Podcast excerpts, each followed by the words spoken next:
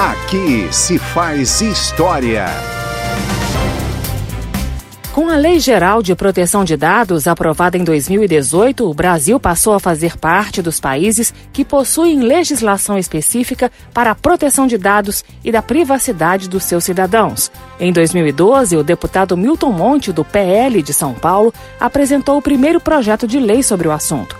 A esse projeto original foram apensadas outras propostas. O texto final foi votado no plenário da Câmara.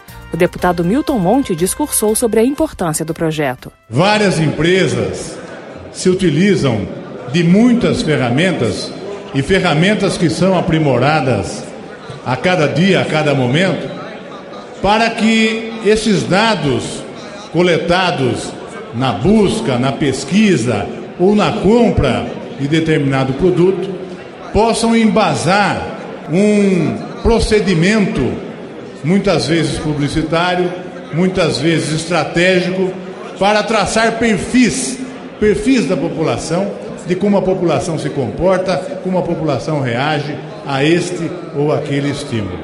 Muito bem, se isso está sendo feito, o Congresso Nacional precisa garantir o que diz a Constituição: a individualidade, a privacidade e a garantia de que as pessoas não serão expostas nos seus dados.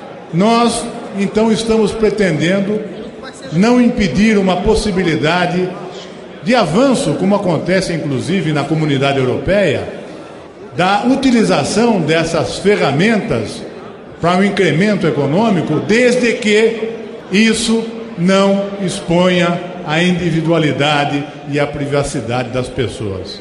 Especialmente e de forma muito especial, aqueles dados que a própria lei considera que são dados sensíveis, como as opções sexuais, opções religiosas, as questões de opções políticas, as opções e características de raça, tudo isso deve ser muito mais do que preservado e guardado para que isso não possa ser exposto. Antes de chegar ao plenário, o projeto da Lei Geral de Proteção de Dados foi apreciado em comissão especial na Câmara, onde foram ouvidos especialistas do Brasil e do exterior.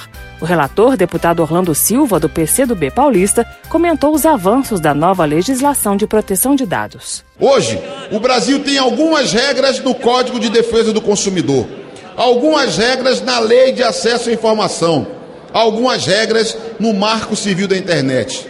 Não havia uma lei geral.